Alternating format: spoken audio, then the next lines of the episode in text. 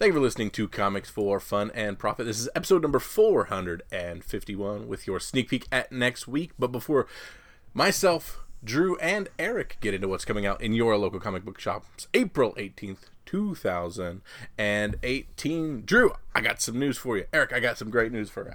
We've got a couple more iTunes reviews. Wow. Looks like we got three more ratings, two more reviews. So, you know, we we we, st- we opened the floodgates gates the prior week, so that's awesome.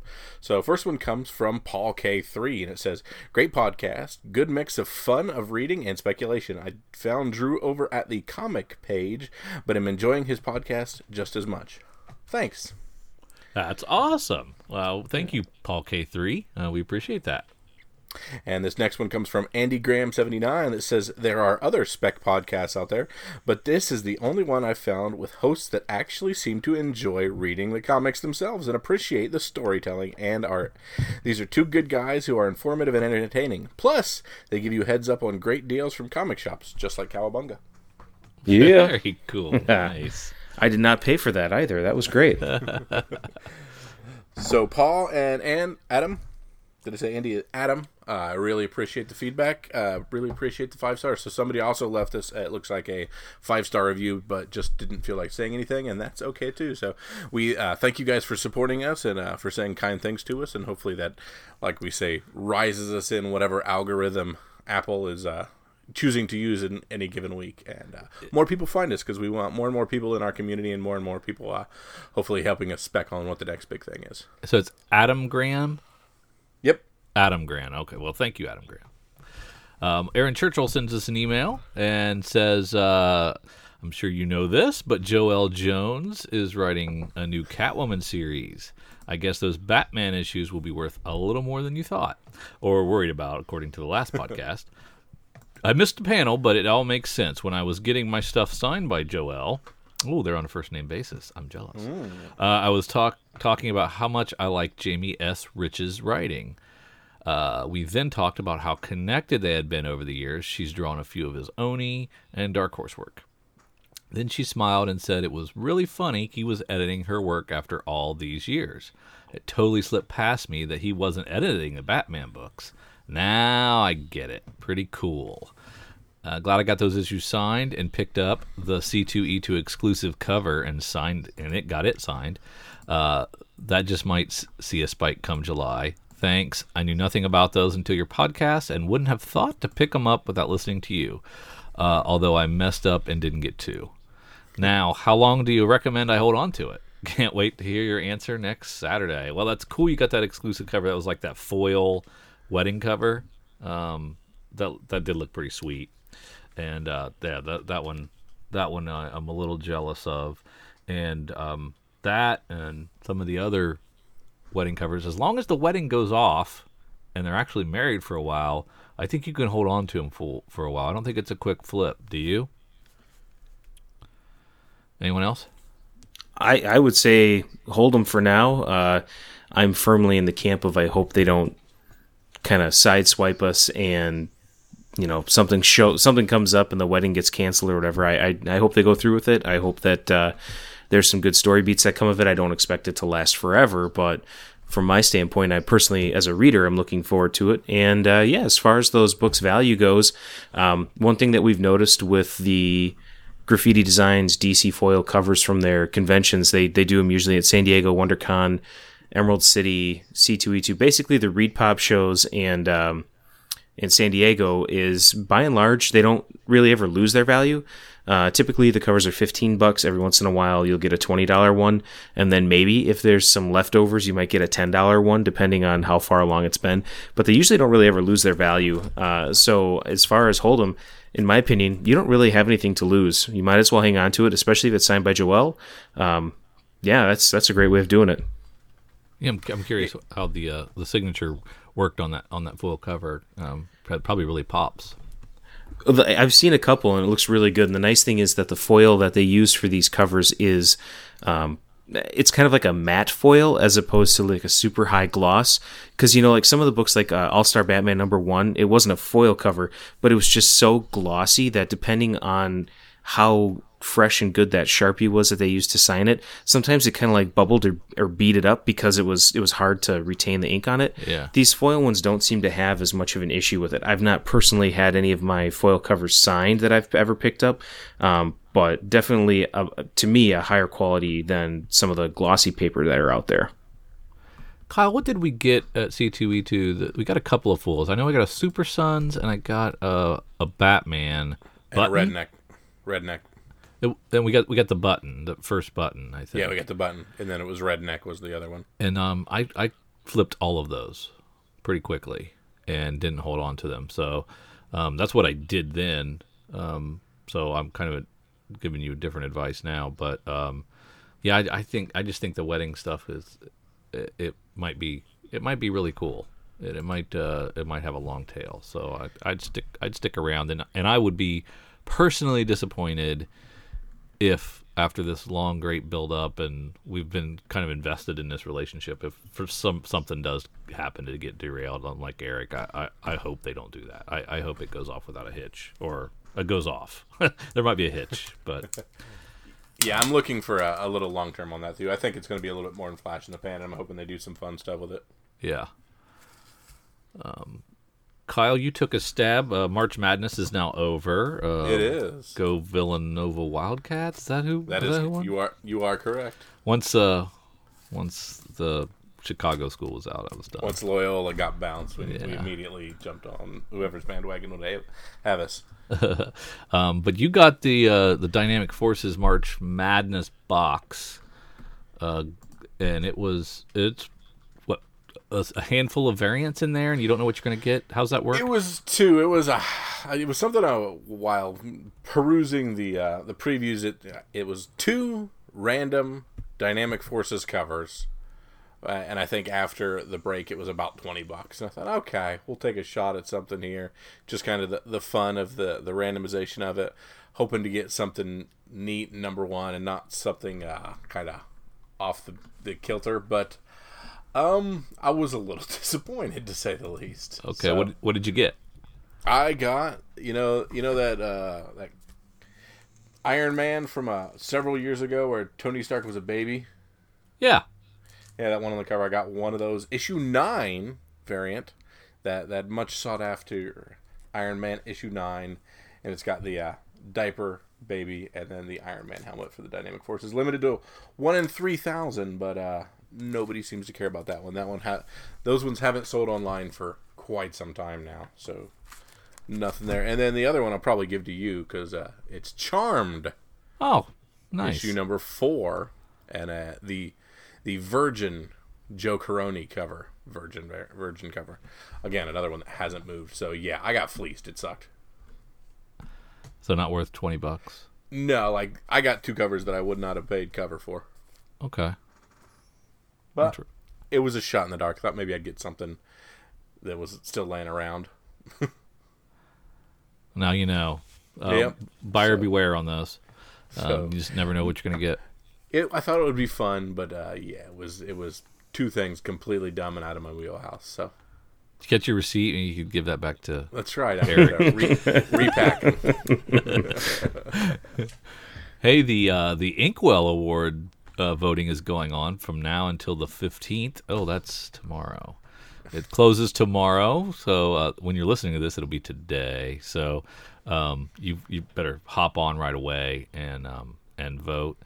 And so it's all about anchors, and uh, our uh, the first category is favorite anchor, and the the people that are going to be nominated are John Dell for Clone Conspiracy, John Floyd for Wonder Woman, Jonathan Glapion. Are they all Johns? They're all John. Uh, Action Comics, Dark Knight Metal, and Reborn. Uh, Mick Gray for Superman Justice League. Dan Green for the Sandman special, and Scott Hanna for All New Wolverine and a ton of other things. Seth Mann for Batman Trinity, and Bill Sienkiewicz uh, for Batman Black Razor and Black Racer and Shiloh Norman special plus Deathstroke. Um, you get can guess who I voted for on that category? Um, hmm. Only guy must have I been a John. No, it was it was Bill Sienkiewicz. uh, then they have one that's called most adaptable. It's the uh, artists showing exceptional ink style versatility over other pencil artists, um, and they have to have done at least two two books. It's uh, again Jonathan Glapion, Scott Hanna, Jay Leisten, Mark Morales, Dexter Vines, and Walden Wong, and they they all have a ton of books to their credits. Um, no, I- I've heard of Dexter Vines. The other guys, uh, unfortunately, these inkers don't jump out at me as far as recognition, um, and I feel like I've kind of um, don't know enough about inking. I guess uh, the uh, the favorite small press mainstream independent ink inker uh, Sal Buscema for ROM, Irene Irene Flores for High Five Fight Club, Stefano Godin, Goduino for Manifest Destiny and Walking Dead, Mark Morales uh, for Immortal Brothers: The Tale of the Green Knight, Rodney Ramos for Normandy Gold, Robin Riggs for Black, and Ryan Winn for Eternity. Um, so there's some uh, at least some books that uh, you know the the inking doesn't take away from from uh, the book. You know, it's something that, that they either add to it or or help. Um, uh, then there's this all-in-one award, which is the favorite artist known for inking their own pencil work, and that's Mitch Gerads over at Mister Miracle, Joëlle Jones, Lady Killer Two, and Batman. Uh, David Marquez, Civil War Two, Terry Moore for Motor Girl, Dan Panosian for Slots, Stan Sakai for Usagi, Liam Sharp for Justice League Wonder Woman and Wonder Woman, and uh, Mico Suayan for Blood Sal- Shot Salvation. So that's the uh, that's the biggest category with the with the most uh, name recognition for me, and uh, that, that would be real that would be a real tough one to call. Yeah, I'm kind of bummed that they left one off of the the last one, the all in one. They they left Ethan Van Sciver off, uh, which I think is kind of a shame. Um, he's He been inks his own doing work. He inks his own work, and that has in the past led him to issues with getting things done on time. And he has been uh, newly committed to keeping his deadlines uh, with his Green Lantern book right now, and he's kept his deadlines. He does one issue a month, and uh, his his pencils and inks are just freaking outstanding. And then he also did um, the Green Lantern Dark Nights Batman analog book and created that character uh, design, and it's fantastic. So I, I'm a little bummed that he's not on this list. Uh, but He you did know- Green Lantern. He, he did Green Lantern forever. yeah, Green Lantern he did Flash Rebirth, uh, also with Jeff was- Johns. Yeah, I didn't know he was doing some of the other stuff you mentioned. That's um interesting. Yeah. Yeah, and, and as a aside, if anybody wants to kind of see how he does stuff and, and hear him, he actually has a YouTube channel now where he will uh, he actually has done teaching kind of things through through YouTube where he shows how he does his uh, drawing and his inking. Uh, he explains why he does it a certain way, and then uh, the other big part of it is he interviews other industry folks. Dan Dan Slott was one of the folks. I think Mark Waid was another one, and they just talk comics. They talk about creating comics. They talk about them from different angles. So. I would just say, you know, if anyone's interested in that, go ahead and check it out. But my vote goes to Joëlle Jones. Yeah, yeah, um, yeah. She has she's had a pretty good year. Uh, let's see. Uh, it's it's numbers time, and before we hop over onto Comichron, uh, we they also announced that they have started a YouTube channel, and for this month's sales numbers, uh, the guy uh, John Jackson Miller over at Comichron will be uh, has a couple of YouTube episodes discussing the numbers, um, basically like a PowerPoint with him narrating. Um, but um, if you if you want to hear a little more in depth into the numbers, uh, you can find it out that way. I, I got a chance to, to listen to a little bit of it. It sounded pretty cool, um, and I haven't I haven't had a chance to hear the whole episode yet. But um, um, so check that out. And uh, So, Kyle, out of we're gonna- curiosity, does that mean that I'm going to have to start wearing a shirt and tie to these episodes? Are you guys going to do a YouTube thing too? I don't think so. I mean, I, c- I don't suppose I could get a dicky. I don't have to go full on with the tie.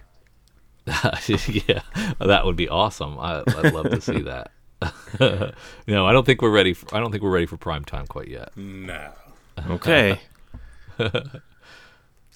Kyle would have to shave his beard. Oh my goodness, we don't have enough time. Take us to Comichron, Kyle. All right, let's head over to Comichron. We're going to look at March numbers. And Drew, I think you were correct. I forced you into picking three of them, and it looks like we had three different items over 100,000. Yeah, um, and a fourth so, one yeah, knocking was on that door. Yeah, right there on the door uh, with Weapon H. I was I was hesitant to pull the trigger on a, on Amazing uh, 797. Probably should have known better with the the Red Goblin uh, s- uh, frenzy. So um, yeah, it uh, Dark Nights Metal did 187,000. It it has uh, really not waned much. His sales are there. Doomsday Clock at one almost 150 with at 149 581, and uh, that's the fourth issue there. And um, Amazing Spider-Man 797 did 128,189.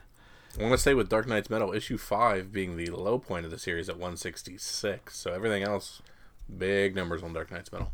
Yeah, that's a, that's a weird drop, isn't it? Yeah. Uh, Weapon H uh, came in in fourth place, and it did uh, ninety-eight thousand six hundred. Batman forty-two uh, in fifth with ninety-three thousand eight hundred and twenty-five. Mighty Thor seven hundred five.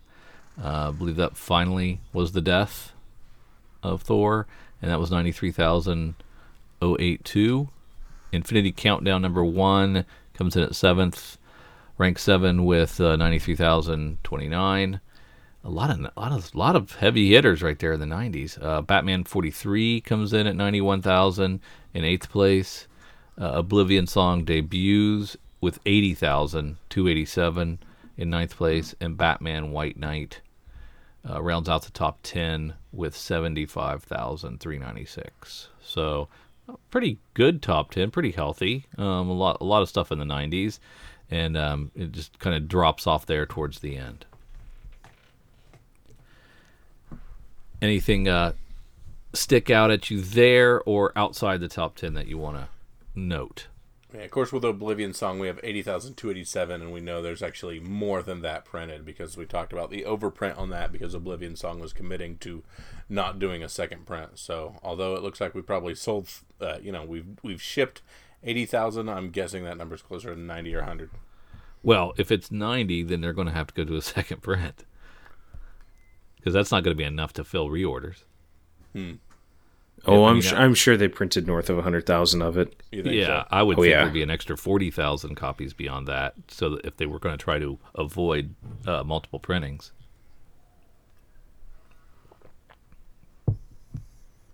Yeah. Um, I do think it's interesting that Kirkman bumps Kirkman out of the top ten. His Oblivion song bumped Walking Dead out. yeah, Yeah, yeah, Kirkman on Kirkman crime. Yep. yeah. One seventy seven came right outside there with seventy four thousand, which it's right in. It's been in pretty solid in the seventies for a while, which is cool. A lot of people picking up. Well, I'm sorry, I'm skipping down. I'm not talking about top 10. Never mind. No, you yeah, go right ahead. To jump to whatever. I was just looking at Action 999, continuing to creep up a little bit in anticipation of 1000. So a few people jumping on that. I want to. I want the one before that one as well. Train. And Eric, I think you had a lot to do with the True Believers Venom versus Spider Man at number thir- rank 13. Uh, we we did a little damage with it. We did a Yeah, little damage with pretty it and good went back for a second print. Comic, right? yes, yeah, and then going to a second print, absolutely. Yeah. I mean, that's a really healthy number for a second printing. You know, we may No, have done some damage, but but Drew, you did some damage yourself with it. Yes, yeah, I helped. I helped.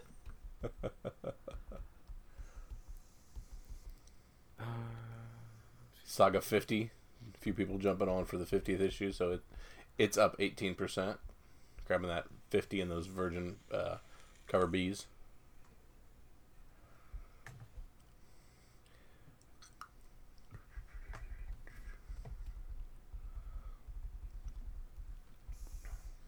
Trying to see if I can't get the numbers for Doomsday Clock 3. I know Doomsday Clock 2 is around 158. 4 is at 149.5. I'm just interested to see how this is going to play out over time with the uh, the announcement of going from just two books that were delayed to an every other month uh, layout now. So kind of keeping an eye on that. I know for some folks that's kind of a a little bit of a momentum killer, and they may switch and abort to a trade. So we'll just kind of see. That's a number though I'd keep an eye on. Yeah, uh, yeah, I think you're right. It's um, didn't hurt metal, the long delay for six. Um, so, uh, but but uh, yeah, so now that we know it's going to be a long, sustained series of delays, um, yeah, why w- do you do you want to wait? That that's a good call. I'd be curious. I, I would imagine there's going to be um, some some definite attrition as we go along. Right. So the the weekly Avengers comic, uh, 683 hitting at 44,651, and then 684 jumping 10,000 books to 54,000, and then 685 plummeting right back down to 46,000, and 686 down under those all three of the previous ones at 44,596. So a lot of jumping around for four titles within one month on that Avengers series, with 684 being uh, an additional 10,000 print over its other three cohorts. That's uh, is that because of the Immortal Hulk thing? Yeah, it was the Banner Banner Hulk returns. Mm-hmm.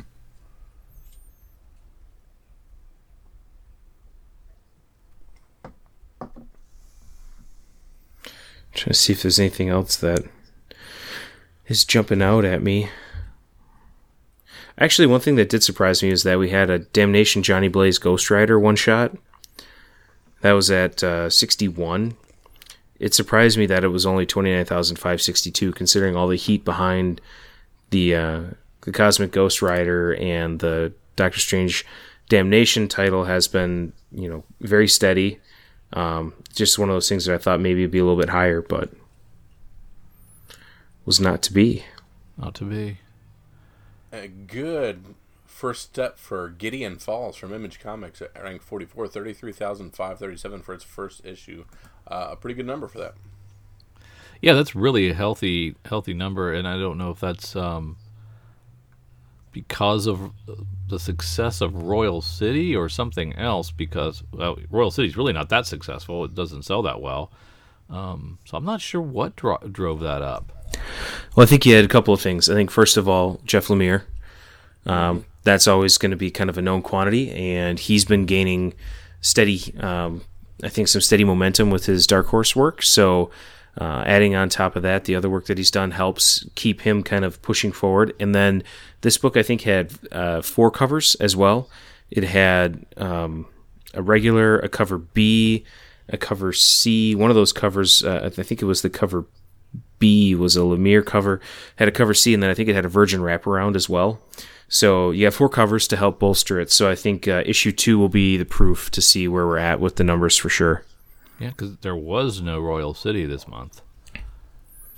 Right, and you know, as a it's a number one, so people tend to order heavier on image number ones, trying to hit you know first appearances if the rights get sold, things like that. So you've got that working in it. Plus, it's Lemire again, another known quantity that's going to help push that. So I think that we're probably, if I was to make a guess, we're going to see a drop of ten thousand next month.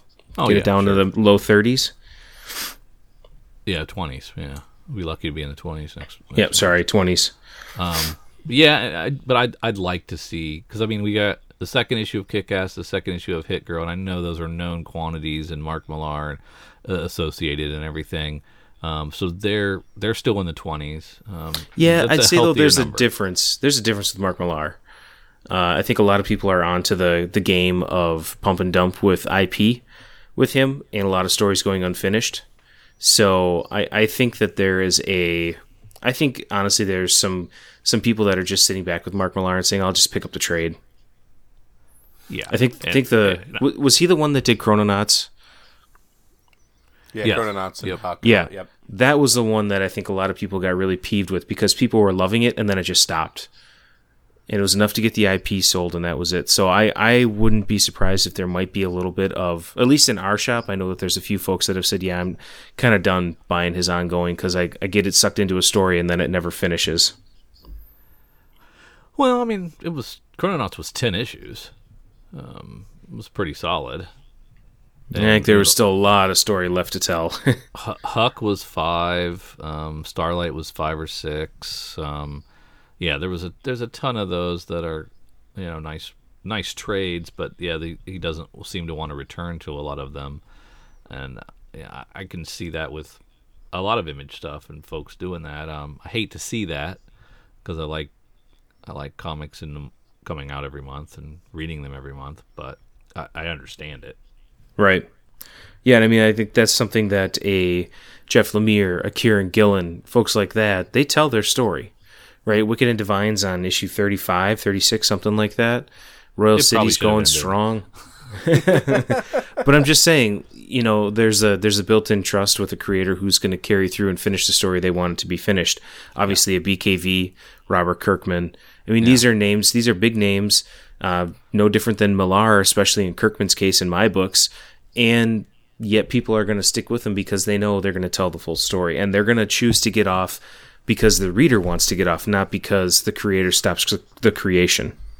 Yeah, and Lemire's um, other book, Descender, was on the charts uh, with its 28th issue. So Yeah, yeah. yeah, and of course he has long runs of of things at Valiant as well. So yeah, I, I get that. Um, more people willing to trust him as an ongoing uh, creator. I mean, yeah, I, I can see that. That makes sense. another one who I think will start to get to that level.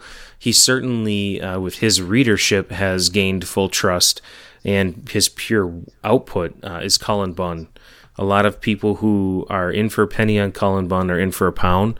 Uh, he tells great stories. He a lot of them are a little bit more mature, darker in tone and content, but uh, he is one of those guys where he's earned the trust because he puts out his stories. He puts out his issues. I mean, I think in one month of previews, he had six or seven books solicited across four or five publishers.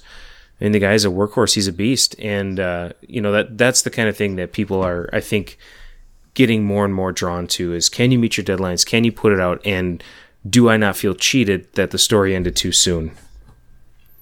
Yeah, um, I think he's the only one putting anything out at Avatar right now. Seems like, Aftershock too. He's got a lot of Aftershock books. Mm-hmm. and Harrow He's County's got- coming to a close. He's got one or two boom titles, I think, as well. so, sorry, that was a tangent. I just thought I'd. No, Toss that in good. I, I, it makes a lot of sense. Um, you know, uh, there is there I- image image is high of 2012 to 2015 or so, um, where they could really do no wrong.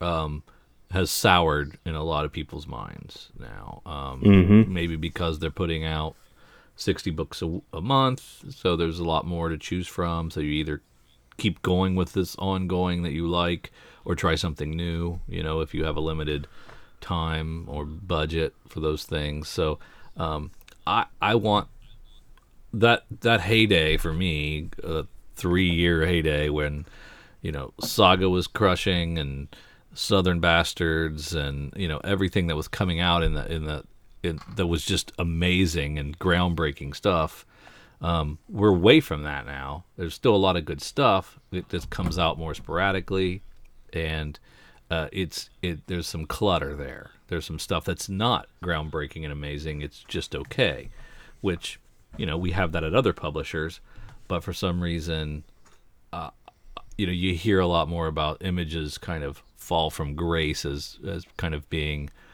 a, a, the the the next great uh, you know member of the big two, big three type thing.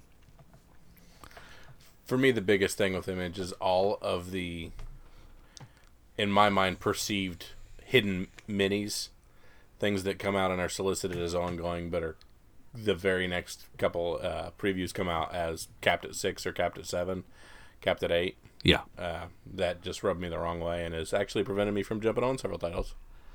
yeah. Um, I, I, yeah, I, I get it. I know, I know why they do it. Um, I don't agree with it either. Um, and and it's and it's quite possible that if if that number one issue sells twice the number that it does, that they don't in subsequent months put that of five of six on there. Um, it could be all sales driven that they have multiple jump multiple story arcs to tell, but they can get out whenever they can get out depending on what the sales arc is is is going and they have a crack sales staff there that knows if you sell this based on attrition, this is where it's going to end up by the time you get to this issue. So, how long do you want to do it? Um, if standard attrition applies, how long do you want to do it before you start losing money? I understand it completely. I just don't like it.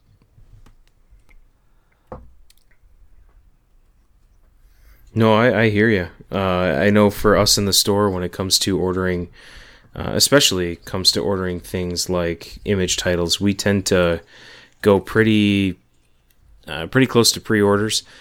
If it's something like a Lemire, you know, like Gideon Falls, we definitely ordered a handful of extra for the shelf uh, to try and let people get hooked onto them. Obviously, Kirkman, we're going to order extra. BKV, we're going to order extra.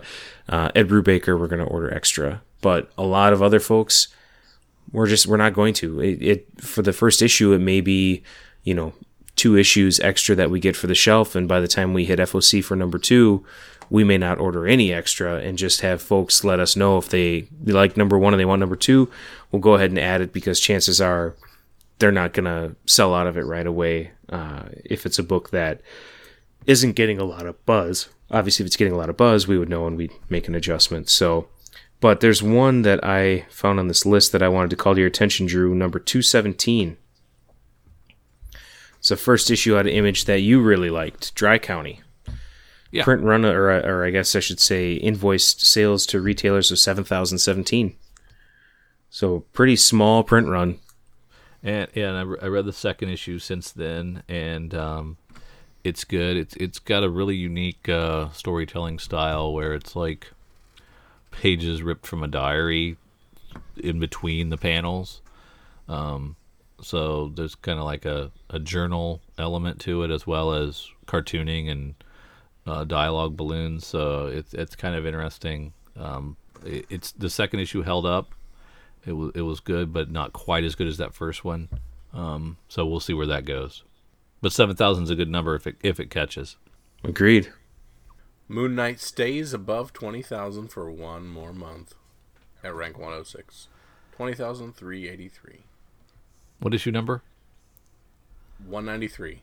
Ugh, ugh, Will we make it to 200? man, it's it's gonna be a challenge. Uh, you know, Marvel's leaves the stuff out a little a little below the Mendoza line than they used to, but man, it used to get it get to twenty thousand, it was gone. Mm-hmm. and uh, I don't know how much more patient they can be. That stinks. Twenty thousand. No, you're still above for now. Yeah, three hundred eighty-three copies more. of That so yeah. So one ninety four is going to drop below, and that was such a long arc. It was such a long that, that Sun God Ra arc, just way too long. You know, you could have done that in three issues. Which you know you can say that about most of these. Mm-hmm. the final issue of Jessica Jones. Uh, Brian uh, Michael Bendis anyway. He says goodbye to that character with a really great final issue, um, and it sold seventeen thousand copies. Boy, I tell you, Drew, this is a book you and I read. I think we talk about it every time I'm on with you. And, and for folks that hear it, I'm sorry for repeating it, but Jazz Maynard is so good. And the Jazz Maynard Volume 2, Issue 2, invoiced sales of 773 copies. I don't understand that. It's That- so dang good. It's way better than seven hundred copies worth. I'll tell you that. Yeah. Down at rank 220, Moon Girl and Devil Dinosaur 29. That is your first appearance of the uh, new Fantastic Four, I believe. Um, only 6,717, so a very small print run. Of course, we talked a lot about uh, number 28 with a print run of 6,600. Um, was the first appearance of almost. Um, omnipotent. Omnipotentus or whatever. Um, yeah, uh, yeah, that guy. Yeah. So super small run, super desirable books, and uh, uh, collecting a, at least double cover on twenty nine and and quite a bit more for twenty eight still. So twenty eight was market. was the first um, Fantastic Um, Four. What? Tw- 29. 29 is the new is the first appearance of the new Fantastic Four. Like Fantastic Four is now back. And the first time you see them is this book with only 6,717 copies. Huh. Well, um, Wolf is happy then that it's that it's I'm hot. happy. Like I said, I picked up uh, a bunch of those in Loyola. I picked up, well, a copy of 29 and two of 28. So uh, I was able to snag a few of those before they disappeared. Yeah, that's that's that's interesting. Um, weird book to debut the new Fantastic Four though, but okay. Mm-hmm. Hey, that's that's. I mean, six thousand six hundred fifty-nine. That's about the number of people that like Fantastic Four. So that makes sense to me. Eric, you won't punch him through the mic. I love the old original classic FF. I'm uh, I'm undecided on the new FF until I see what Slott does. Yeah, yeah. Um, I was because I was a big fan of the last before they canceled uh, FF and um, Fantastic Four. The frac- what Fraction was doing, I thought those were really good, and but nobody was buying them. So yeah, we'll have to see what happens. Absence makes the heart grow fonder, maybe. There you go. Uh, a one of the comics for fun and profit speculation bundle picks come into me from Black Mask Studios, issue number one, four thousand four hundred and ninety-nine uh, issues of that already on the first issue coming in two weeks late. So come on, Black Mask, we've put our faith in you. Um, let's let's let's. You're already behind the ball. Let's go. Come on. Yeah. And of course, Breathless also coming out from Black Mask just below that at 4444.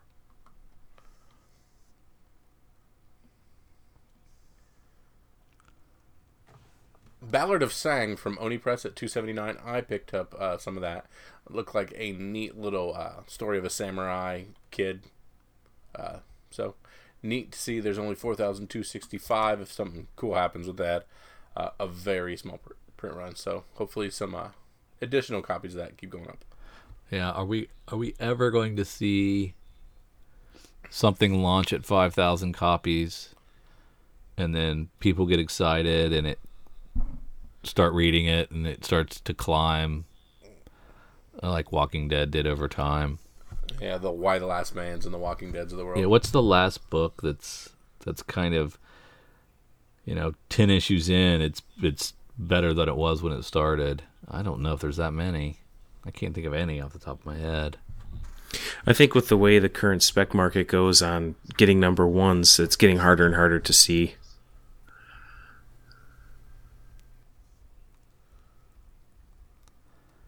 I mean, even if it's, I mean, n- n- even not speculation though, people still sample books Right.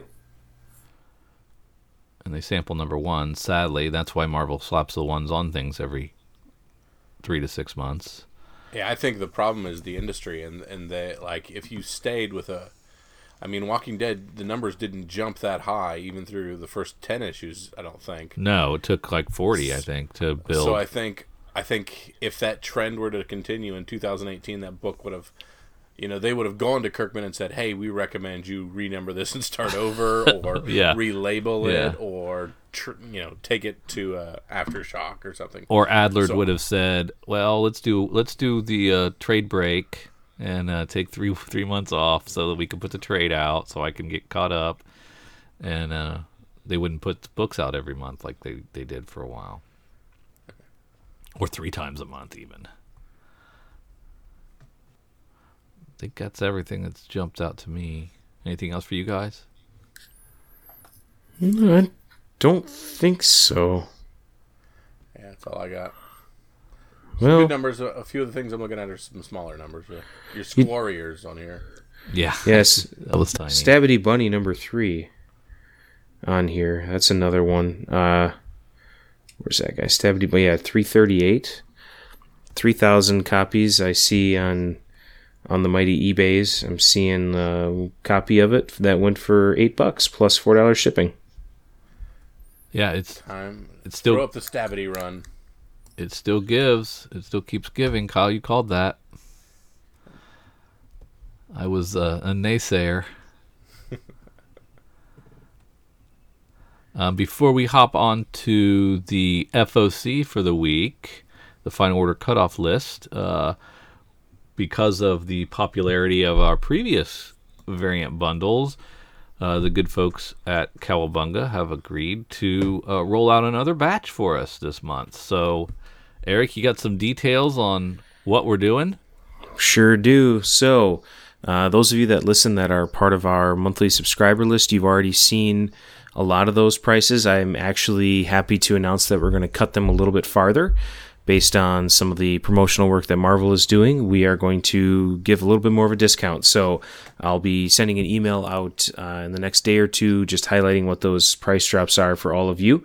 Uh, but for everybody who is not and who's interested in listening, uh, just, I'm just going to start at the top. And that's basically, uh, we're going to start on my top of my list, which is Thor number one.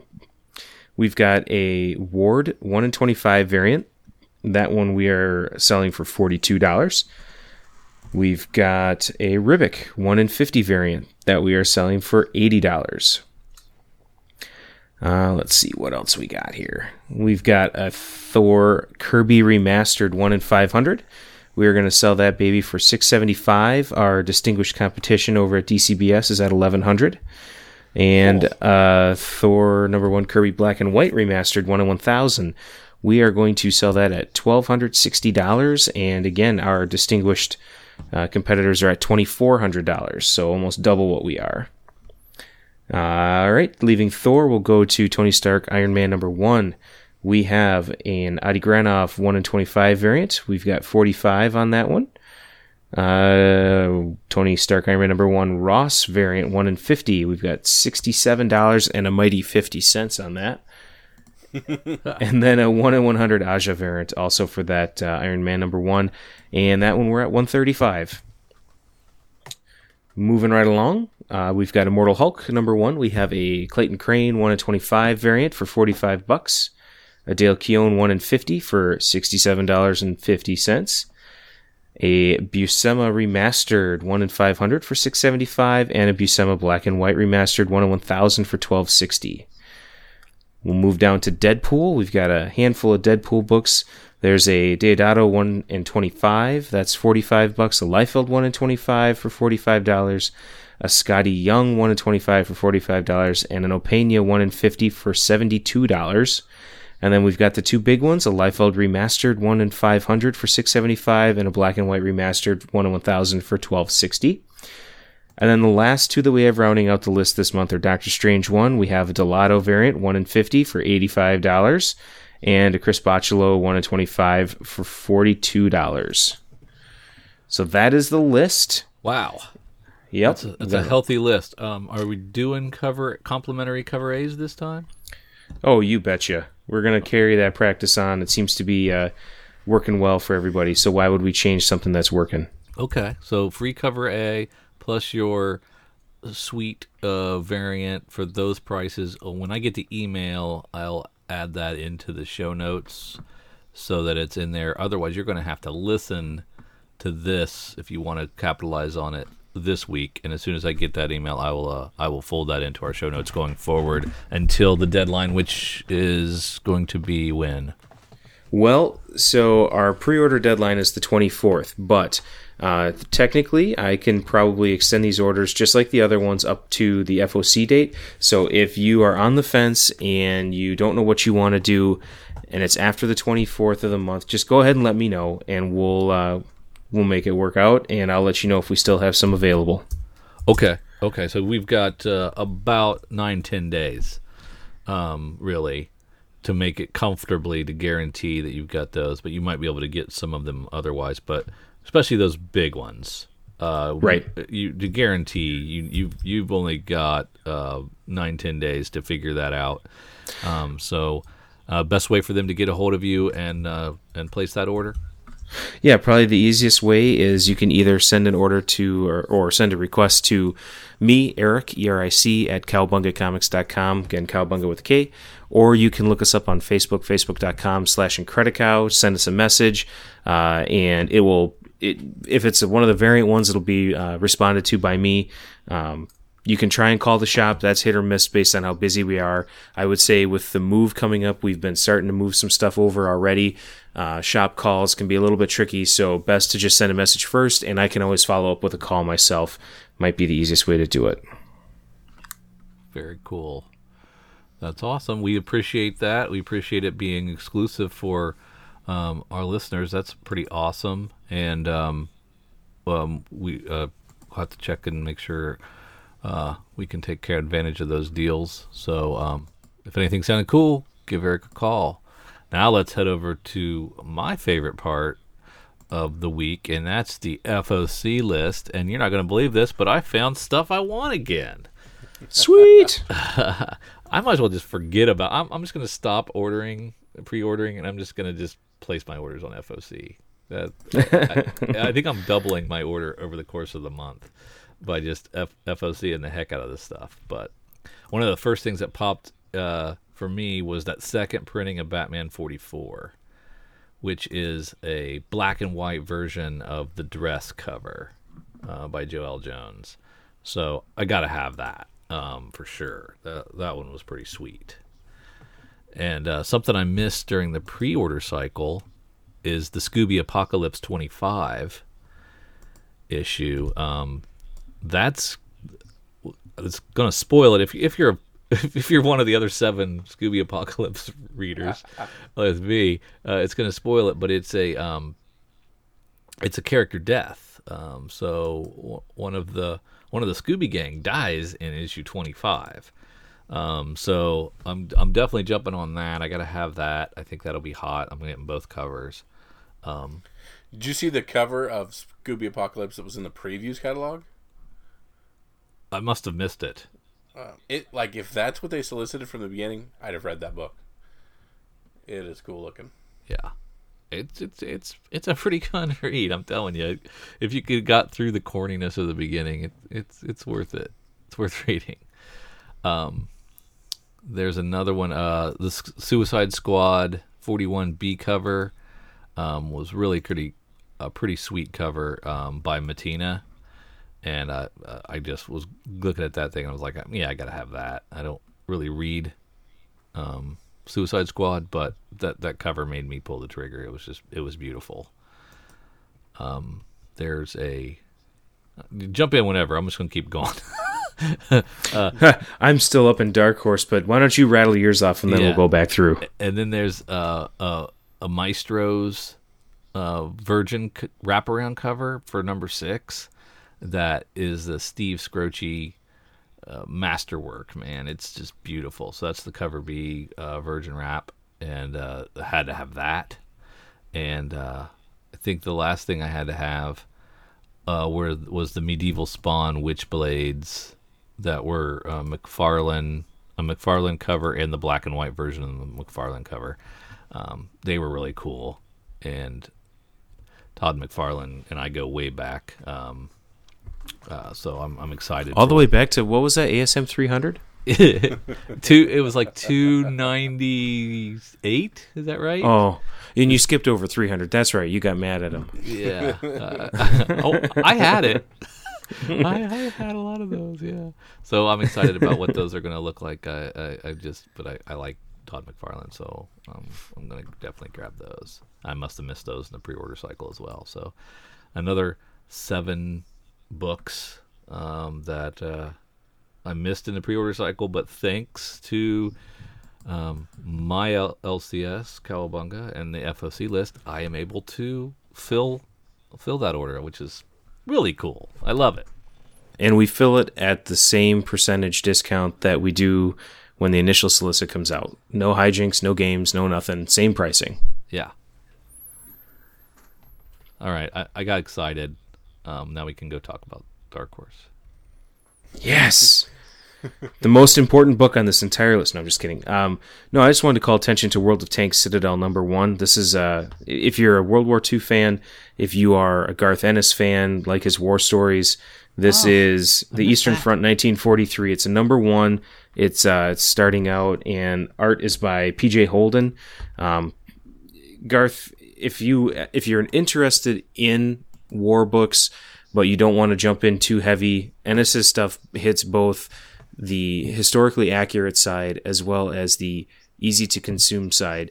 It is something that you can read and understand and get in the mindset of, but not be burdened down with not knowing the history of every movement of every campaign that happened, whether he's in the Pacific, if he's in, you know, the European front, if he's in Israel, if he's in the Cold War, doesn't matter. So if you're at all interested in it, I would definitely recommend World of Tanks Citadel number one.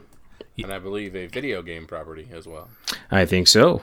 I was a long time reader of his uh, war stories books, and uh, this last volume has, you know, been three issue arcs and a different war story, some different campaign, different war, uh, and uh, it just kind of immerses you, tells the story. You're not in too long, and then then moves on to another one. But it's yeah, it's really cool. In an absence of Right. Sergeant Rock, um, it's the next best thing. That was all I had for Dark Horse. Kyle, I don't know if you had anything up there. Nah, I just nope. Okay.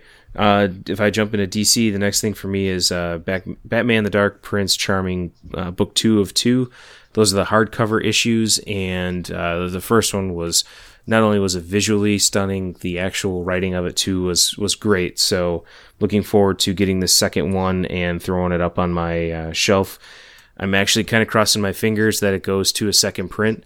Uh, I know it sounds ridiculous for a twelve ninety nine uh, single issue, I guess they're calling it, but they are definitely it's like triple size. They're not they're not skimpy issues. Um, hundred uh, yeah, sixty four pages, so triple size, and they have different art on each of the covers. So I got the first issue hardcover and love the Batman. He's kind of that classic Batman with the the cape kind of coming up around his face. And then they did a second print, and I looked at the cover, and I was like, oh, damn it! Now I got to buy this too because it's so cool.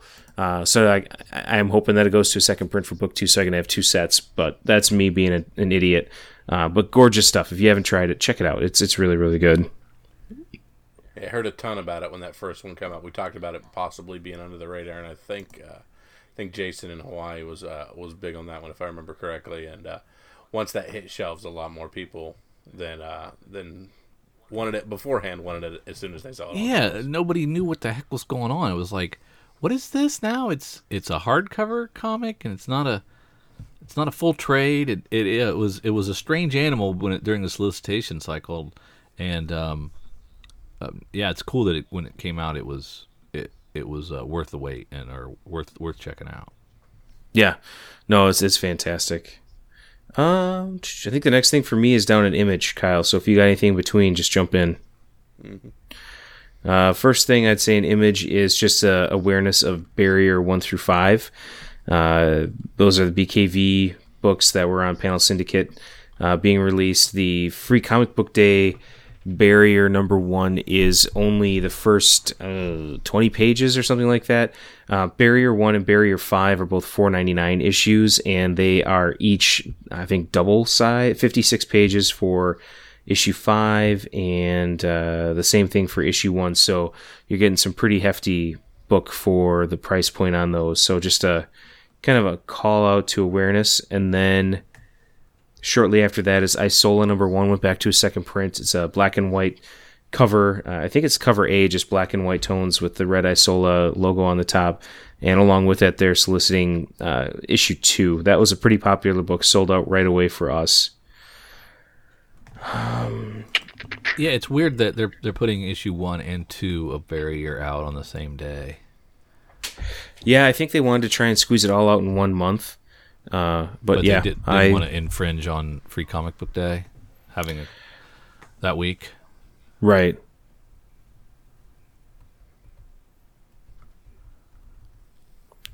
Let's see. Down in the Marvel world, anything fun going on in there? All sorts of crazy. Just your Venoms. We get a look at that J. Scott Campbell. It's a really neat cover. Yes, it is. Yeah, I was thinking about the, that too. I don't. That's that's Donny Cates, right? hmm Yep. How many did you guys end up getting of that? Total, how many do we have on order? Yeah, Of all the covers, uh, wasn't there a one in? Was there a one in one thousand for Venom? Yeah, one on one thousand, one on five hundred. We've got like eleven hundred copies of all the across all the covers. Holy smokes! Yeah, so if you're looking for Donny Cates was like was really excited about writing this. So yeah, actually, oh, okay. So talking with uh, CB Cebulski and Jason Aaron at C2E2 or at the Diamond Retailer Summit, uh, they were t- well. okay, I'll talk to you off air about something along those lines because it makes me laugh. No, no, go ahead. Well, okay, so well, first first thing with that is um, they were saying that Donny walked into one of their writing retreats when it came out that he was going to take over Venom, and he sat down and over the next like 10, 15 minutes, literally rattled off an arc for arc plan for 100 issues of Venom.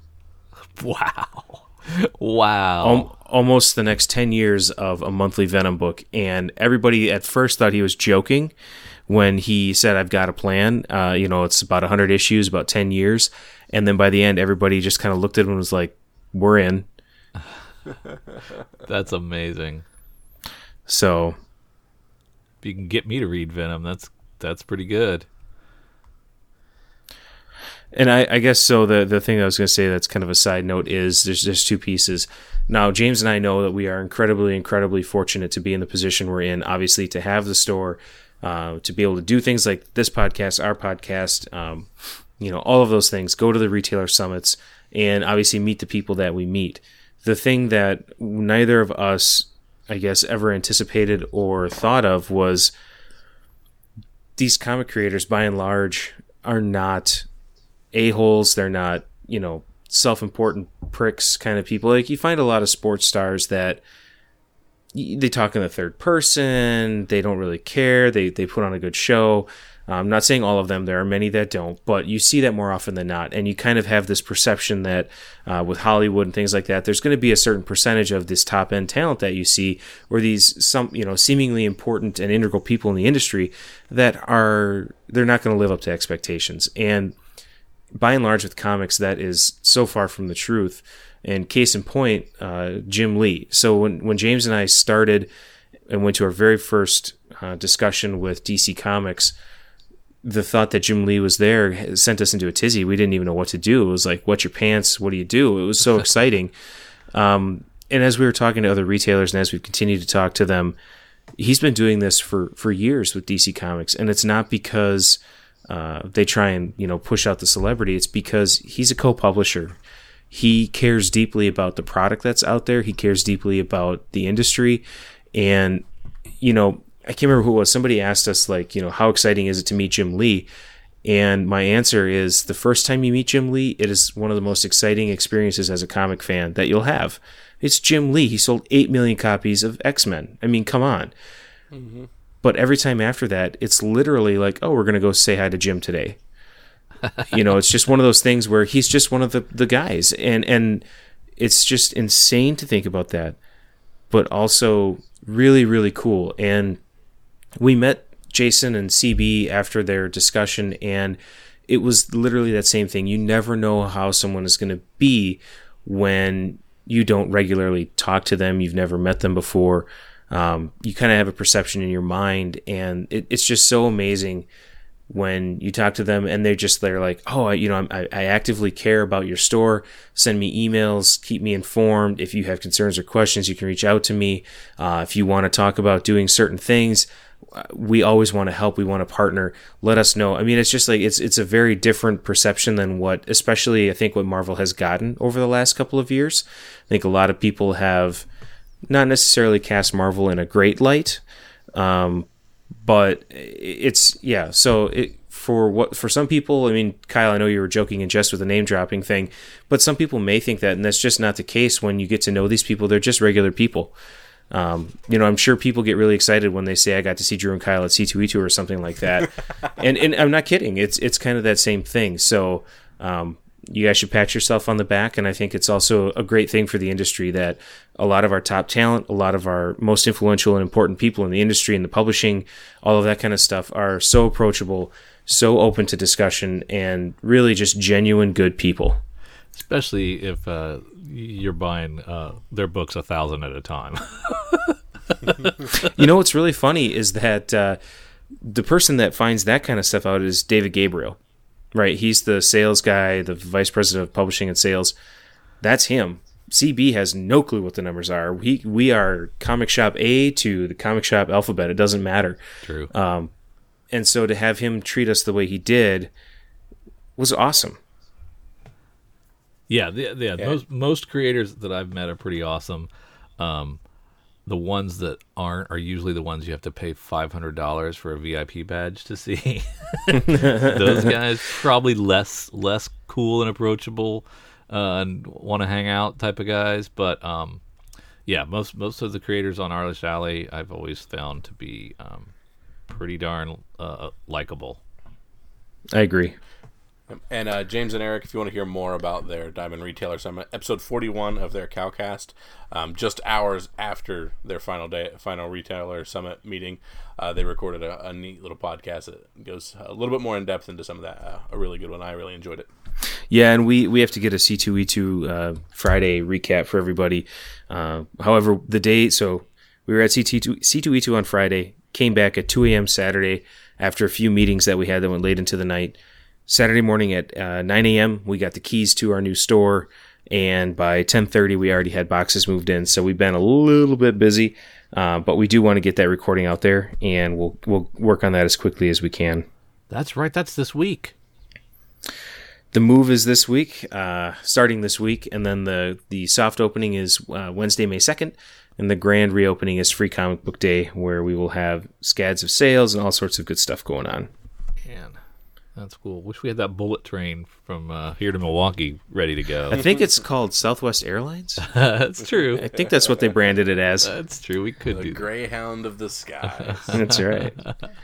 Um, so we did kind of leave off in Marvel, and I'm going to call off call out a couple more things. So one of the one of the books that we're kind of surprised about had relatively small uh, initial orders compared to some of the other things is Hunt for Wolverine Adamantium Agenda number one of four for two reasons. Obviously, it's a Hunt for Wolverine, but the second and probably more shocking one is it's written by Tom Taylor, mm-hmm. um, which is a guy that people in our store like, they know, they associate with. So we're kind of hoping that uh, that that one will pick up not only for our sake but for his sake because he's a great writer. And I wonder Uh, if and it's then- because well, I'm a little hesitant, a little gun shy that this is a a, a prequel leading up to you know whatever. We've been getting these little page teasers in in all the books. You know, Wolverine bouncing around looking for people, and and, and you know all these Infinity things leading up to uh, the Infinity movie. There's there's all these different variations that are coming out. So I, I I wasn't really sure if this was actually going to be the right Wolverine to even read. Where you know it's the hunt for is he? Are they really going to find him? I don't know. Right. Ah, crap! This is the one I, I was thinking about the other day and I missed. So Eric, I will be contacting you. The uh, the cover C on these, the Where's Wolverine, is the one in four that will follow all four. That will make the giant Where's Waldo poster that I Ye- think looks really cool. Yep, that is correct. Crap. Okay, I'll be adding those late because I want that those four. And it is only three ninety nine, which is you know not typical for. Issue one, three ninety nine. I'm sure four will be nine dollars. That's how they get you. Those jerks. um, other ones that I think I'll, I'll call out on here just for a couple of reasons. Uh, Moon Knight by Jeff Lemire and Greg Smallwood hardcover. Drew, you you raved about this uh, this run of Moon Knight. I picked up the first trade and I absolutely thr uh, thoroughly enjoyed it. So I decided I would hold off and buy the full collection. So I am getting this hardcover to go on my shelf because it was fantastic. Um, yeah, this So is, I blame this is you for only that. Six issues. This collects six issues, or this collects twelve? Fourteen. 14, That's better. For thirty four ninety nine, I was hoping. Yep, 1 through 14, 320 pages. Yeah, that'll be nice. And it's on a deep discount through Cowabunga. um, if you're an omnibus fan, the uh, Spider-Man vs. Venom omnibus is out uh, for FOC. It is 1160 pages, and it has that Spider-Man 300 in it, uh, and just tons of other great issues. So for 125 bucks, that would get you what? Probably the maybe the coverless ASM 300 or maybe the front and back cover and no innards. So Yeah. just for that alone might be worth uh, picking up. Heck, if you get that, I'll throw in a True Believers ASM 300 reprint for you for free. That's awful nice of you. I know a guy who has five of them, so I can easily snag one from that pile. Better not. Got plans for those. Um, Oh, oh, okay. You're gonna frame one and put it in each room. Yeah. Now, Um, he just see. he just cries into one of them. I just Star Wars Thrawn number four is on here, and I just finished the third issue. Um, what a surprise for me because you know I was getting a little Star Wars fatigue. Um, they'd been some of those minis had been missing for me, and this has been great. Um, and and something that I, I wish that this I wish this was an ongoing.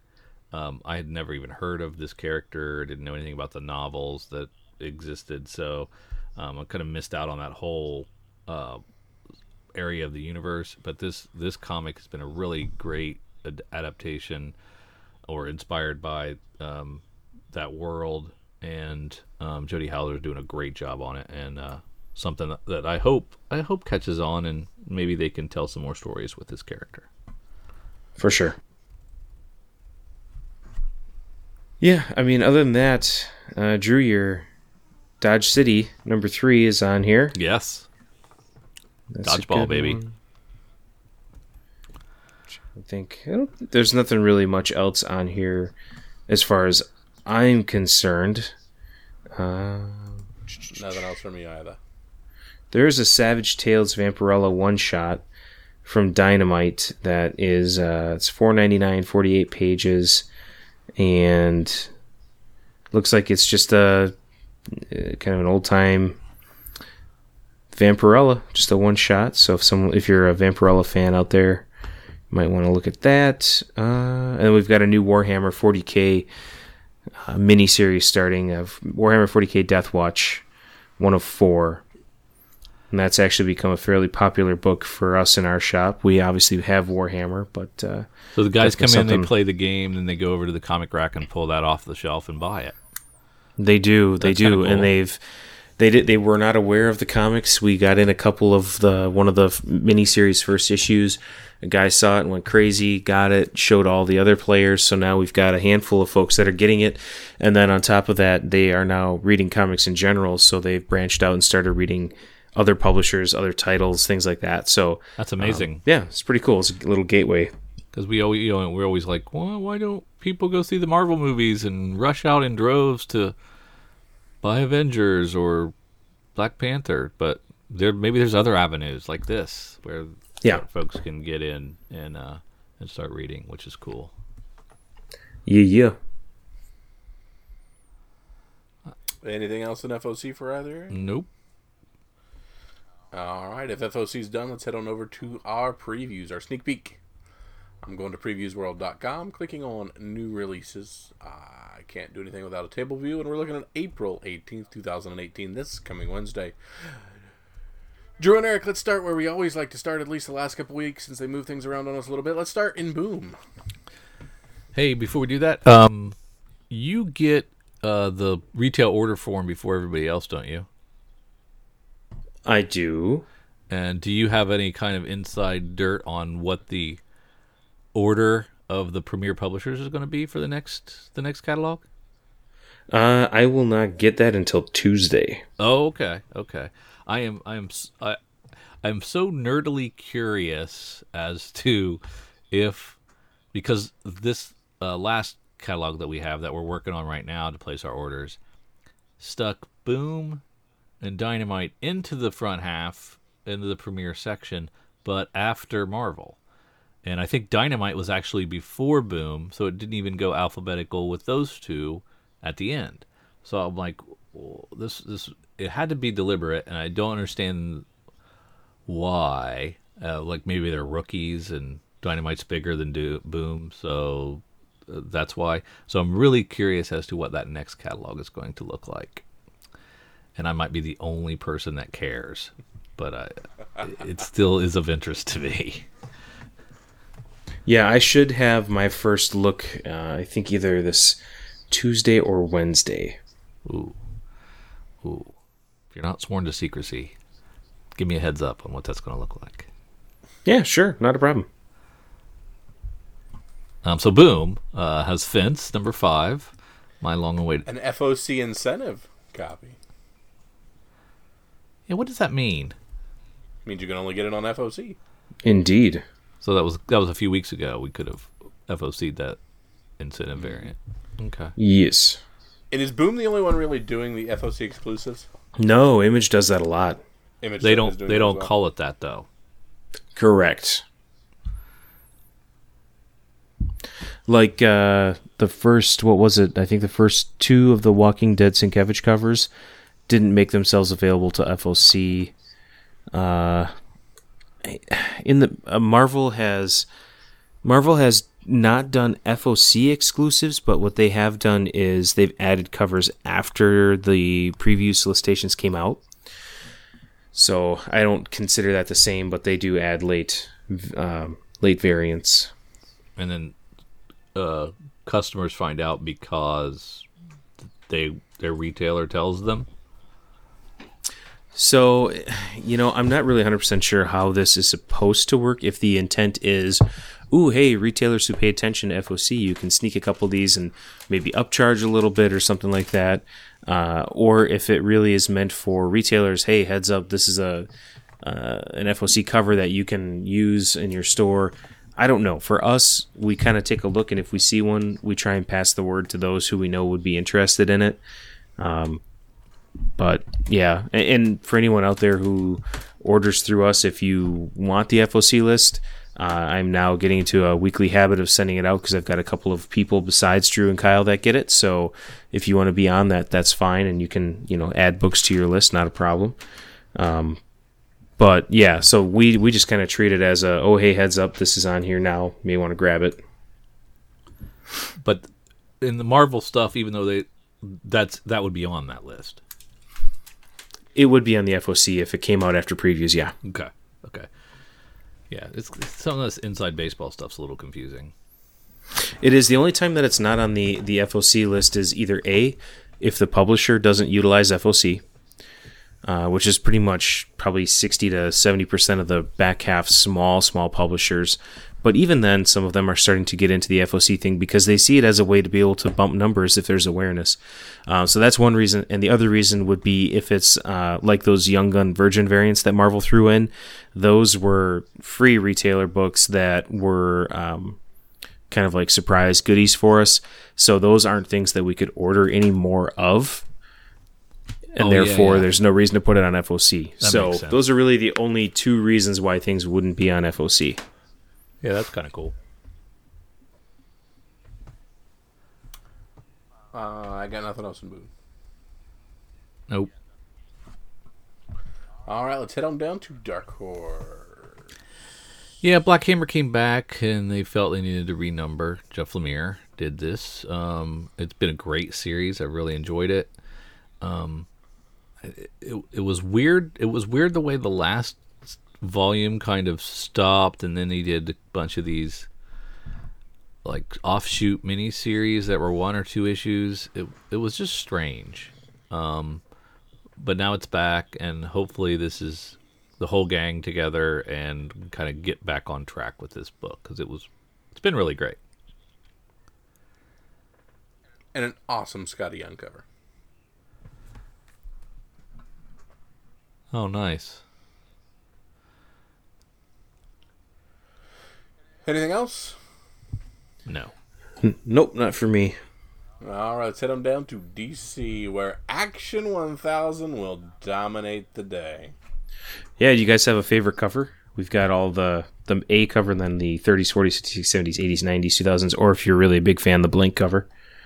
Do you guys have a favorite? Uh, I like the 2000s. I kind of figured you'd be a 2000s guy. I, I like the 80s. Wow.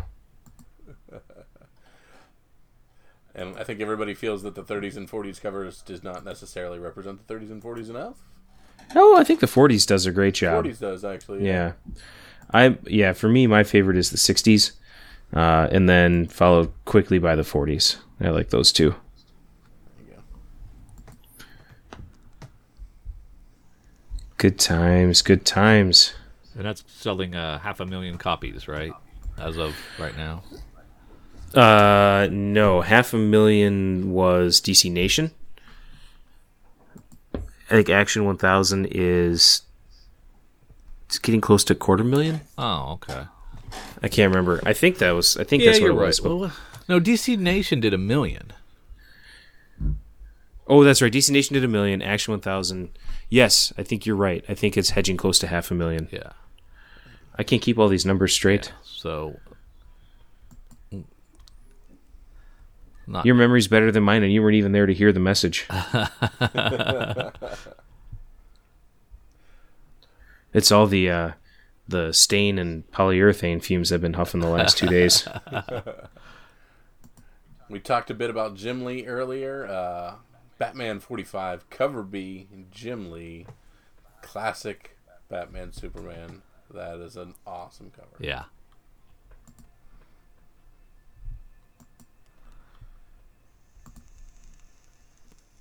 My final Batman Teenage Mutant Ninja Turtles Volume 2, Issue 6 of 6.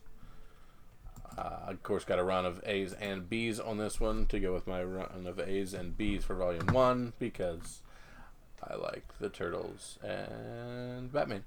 This one not as good as the previous one, but still quite serviceable. I think I'm two behind. Uh, I've read through issue 3, maybe 4. I'm trying to think. Is that your boy, Tynion? It is my good friend James Tynion the Fourth. That's your problem. You shut your mouth. I am- Quinn, forty-two. Sorry, Nope, go ahead. uh, just Cho. We've got half of a cover. What's going on here? Just white space, man. He's done this before, though.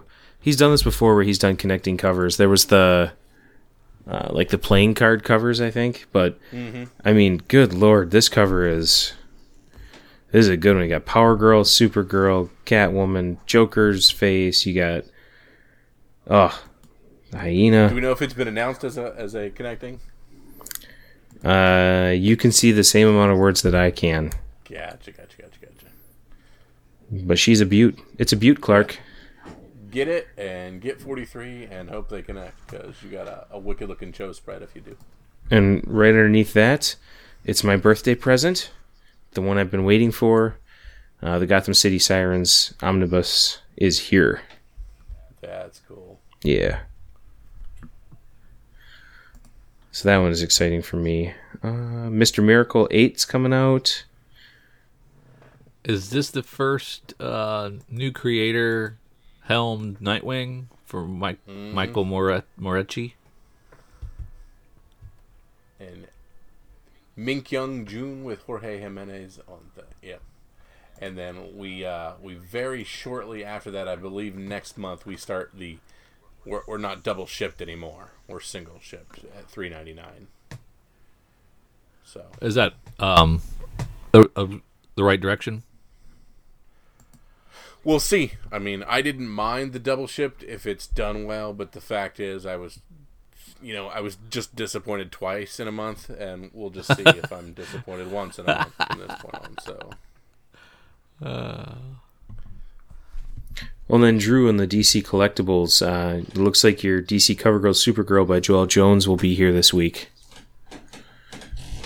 Oh, oh, oh, oh! That that is that is a good looking. Uh, that's a statue. That is the st- that's the one you ordered, right?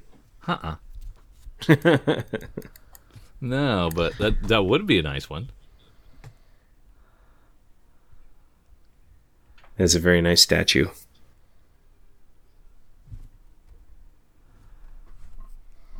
Super Sons and Superman. I am. Uh, I was really this this bizarro storyline for Superman has been uneven. Not my favorite of the run, but Super Sons is great. So pretty soon it'll be all Man of Steel. What's the buzz on uh, Bendis up there? Um, it's kind of a mixed bag.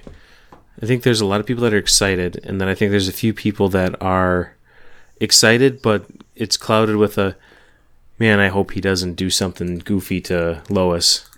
Yeah, yeah. I think So we'll see. I was reading the solicits for that series, uh, the Man of Steel series. I think all of them come out in that previews and um, are solicited in that previews. And there's a life hangs in the balance storyline on five or six, I think. And I don't know if that, you know, for Lois and uh, and Jonathan, and you really better not kill either one of them off. I will riot. You'd have words. I would.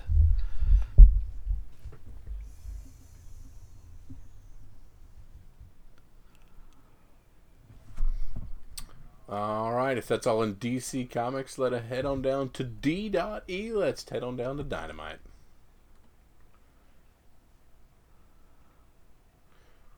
Nothing. Thanks for nothing.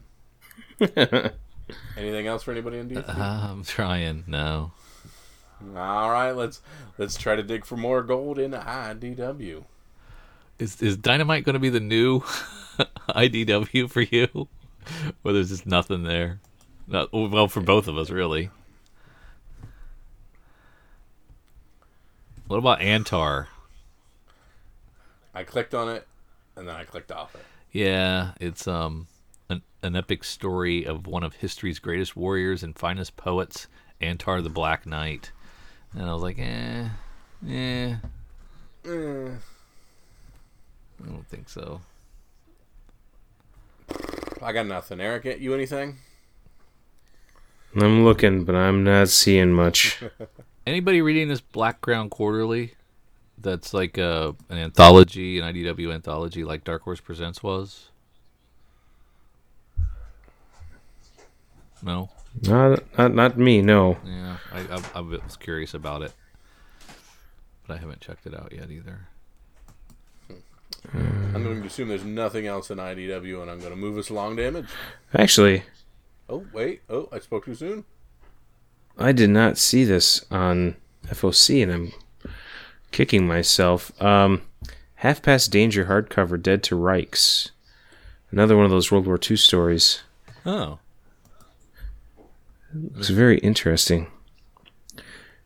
Uh, let's see. Uh, all that stands in the way are a hard drinking Irishman, a British femme fatale, a Japanese ninja with a pet dinosaur, and an American Marine.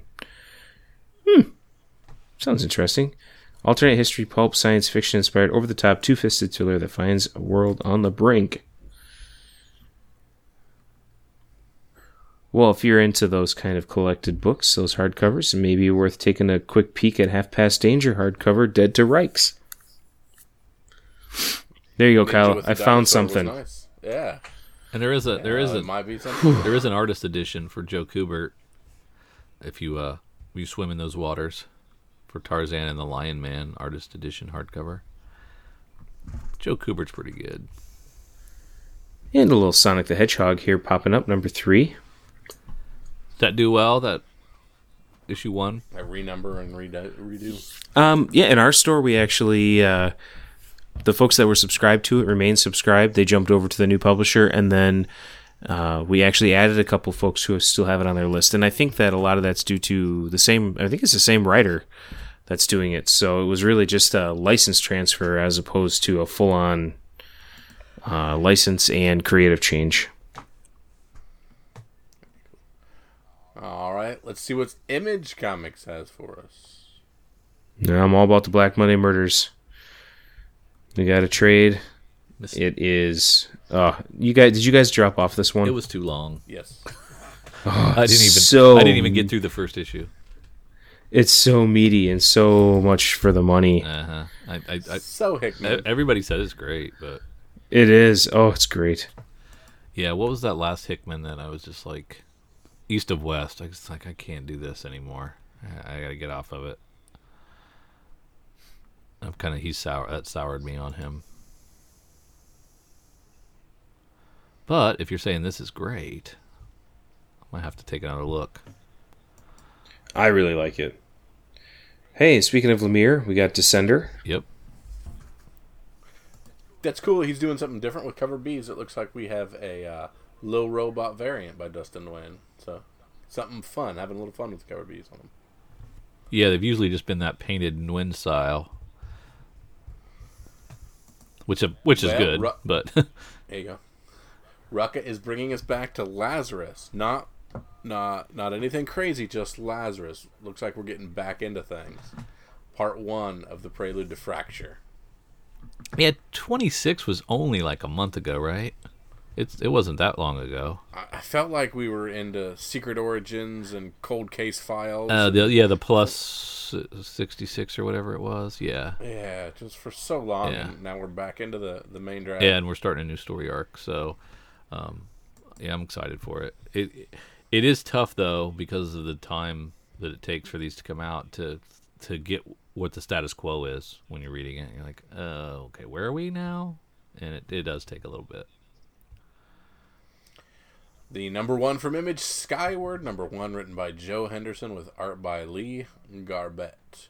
Joe Henderson is the showrunner on Fox's Lucifer, and Lee Garbett is also from Lucifer and Loki Agents of Asgard. Uh, one day, gravity on Earth has suddenly become a fraction of what it is now. Twenty years later, humanity has adapted to its new low gravity reality. I'm gonna I'm gonna check that out. I got a couple of those Yeah, I got one coming. I thought it had a good look to it. I love Rumble, but I, for some odd reason, I'm not reading Rumble. I should jump in and read more Rumble.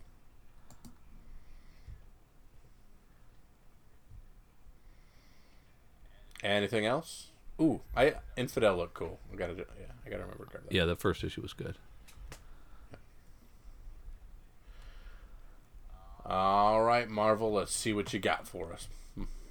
ASM 799. The issue after 798, which was, of course, our big first appearance, and now we have a really nice Red Goblin cover. Mm-hmm. That'll sell really well. Yes, it will. And the Ramo- Re- uh, the Ramos connecting is a nice cover too. Man, a lot of good covers there. How long's this Avengers thing going on? Uh, I think it is. What did it get extended to? 12? 13 issues? Something like that. I think it's wrapping up shortly. Have we seen what the plans are yet? Uh, yes, we saw them at C2E2, and that is uh, Jason Aaron taking over Avengers. New number one. Yep. Yeah, that was solicited in the March solicits, I think. Okay.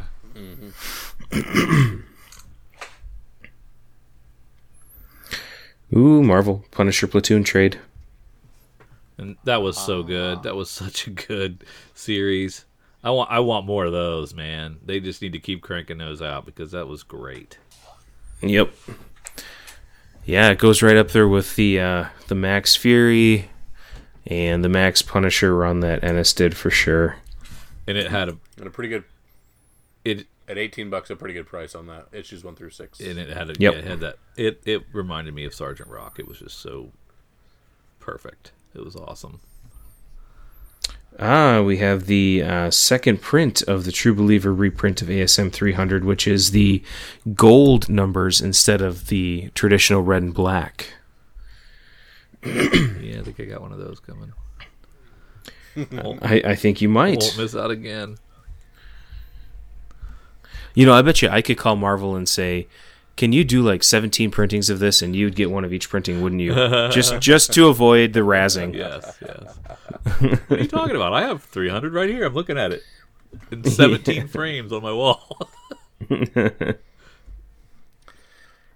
Of course, Weapon H number two coming out. We talked on when we looked at our numbers at Weapon H number one, hovering up in the 90,000 ish, 90,000 copies for issue number one. So I'm guessing issue two will come down a little bit, but there we are.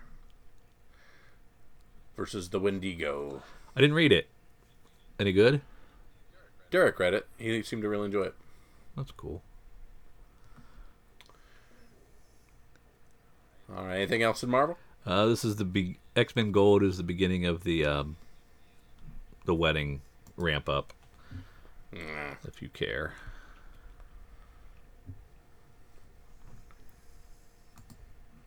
All right, let's head into our smaller, which is our Onis, our Aftershocks, and everybody else's. Can't say boom and dynamite anymore. I know. I almost said boom, and I said no, no, no.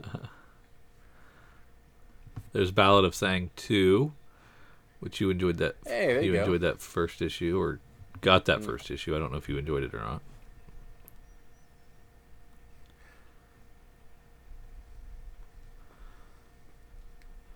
If only they'd put out a couple covers for Belladonna Fire Fury number 5.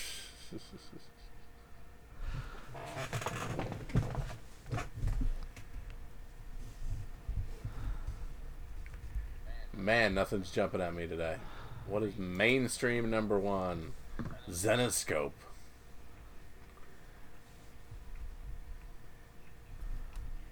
What's it about? There are people on this earth that do not belong. It's up to Chicago detective and covert interdimensional police force to send them back where they came from. Don't miss the brand new five issue miniseries from the creative minds of Michael Dolce, Talent Caldwell, Tony Moy, and Darren Sanchez. That sounds okay. Yeah. Uh, we have Her Infernal Descent, number one from Aftershock, written by Lonnie Nadler and Zac Thompson, with art by Kyle Charles. Um, a Tale of Loss, told in five parts. This is going to be a bit of a downer. Uh, Um, Yeah. Any good mom could march through the inferno of hell to get her family back. Unable to cope with the burden of grief, a middle aged mom descends the nine circles of hell to retrieve her forsaken family. Sounds kind of It could be an upper. it could be. Could be a tail. Yeah, sh- she can find her, get her out of there. That sounds kind of It's like every good Hallmark movie. There's got to be some tragedy, and then it all ends happy. yeah, yeah. I, that's, that sounded kind of interesting to me. So If it doesn't work happy, do not hold it against me. Yes. I was just being a goof. Trying to think positively. That's right. live work number one was uh, one of our uh, comics for fun and profit picks a while back from AdHouse. That is Books. correct. Uh, welcome to the two, 2007 New York, a year before the financial cry, crash, in which a provisional community of young artists attempt to come together to carve out a space for themselves and launch their own careers, all while toiling in the margins of the booming New York art world. I really like the cover. Wasted Space number one from Vault Comics by Michael Moreci with Hayden Sherman on art and a Marguerite Sauvage cover. Billy Bane is a prophet who got it all wrong, and the galaxy has been burning ever since. All he wanted, all he wants, is to waste away in the darkest corner of space with his best pal, Dust, a supercharged Fuqbot, F-U-Q, but when a new prophet comes calling, Billy is summoned to save the galaxy he's at least partially responsible for destroying. Too bad he couldn't care less. We also have uh, Survival Fetish number one, another of our picks from uh, from our Cowabunga bundle a while ago.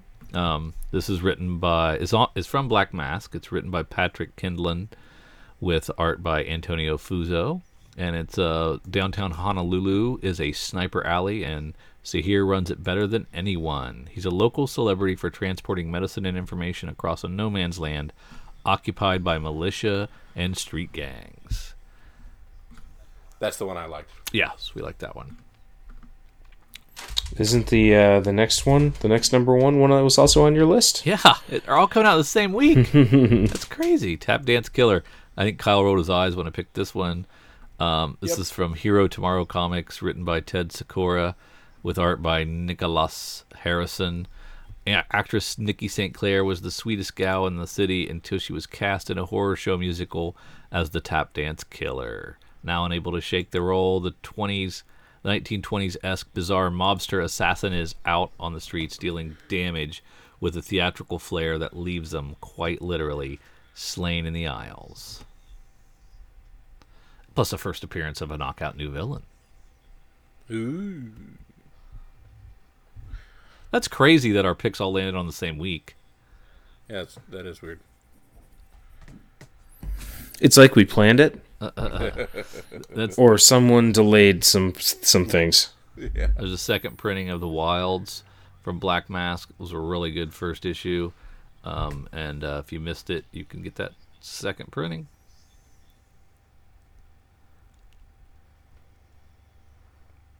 Anything else from the back halves?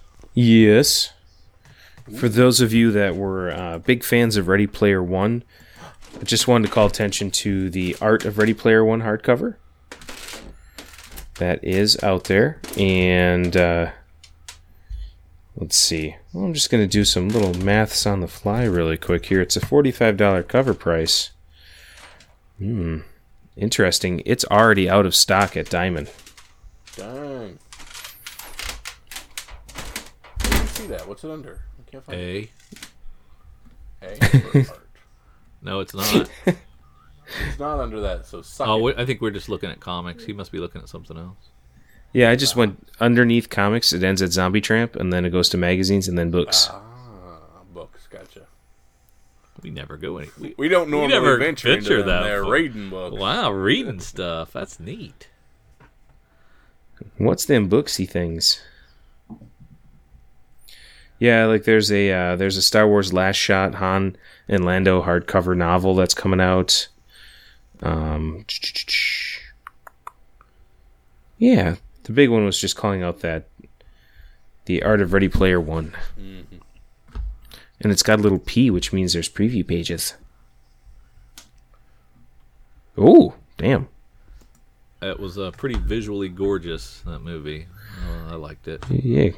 Click the little P and see see if you think it's still visually gorgeous. Uh, anyway, so yeah, that was. I just wanted to call that out. It was pretty rad. So, yeah. All right, guys. If there's nothing else, this is the point where I hold your feet to the flame and ask you what your pick of the week is. What's the book to go into your local comic book shops? Make sure you grab a copy of because we think that one's going to jump, jump, jump. Just a quick question: Were there any variants that anyone wanted to call out from the variants and new printings list? Didn't know a lot of them. None of them. Okay, Aren't some of those on the FOC? Not for this week. Because some of these are advanced variants. See, I get, com- I Some get so confused. Yeah, this page, this listing is really goofy because it's by publisher alphabetically, mm. not by date. Yeah, and it has see it has that Batman second printing that I, that I want.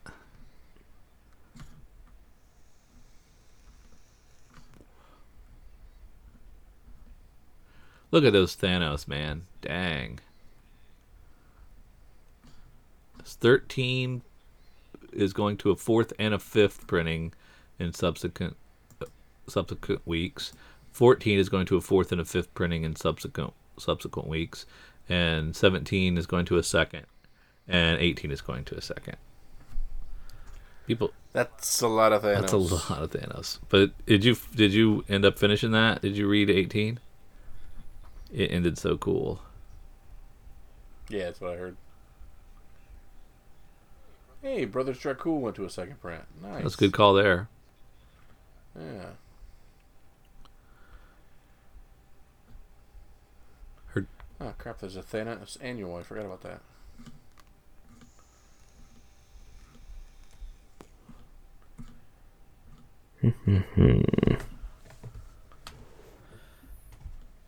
Anything jump out to you, Eric, on the printing or uh, sorry, the variant printings? Um. Yeah, da, da, da, da. I had one, and then I now I've scrolled past it. I got to come back and find it. Rest I should have written it down. Oh, where the heck was it? Did you look at that drop Cool? Is it the same cover? Uh, I don't know. Uh, there's no cover image. Yeah, they're no, they're not. They're not letting us in on their secret. Well, I can't find whatever it was that I had, so clearly it wasn't earth shattering.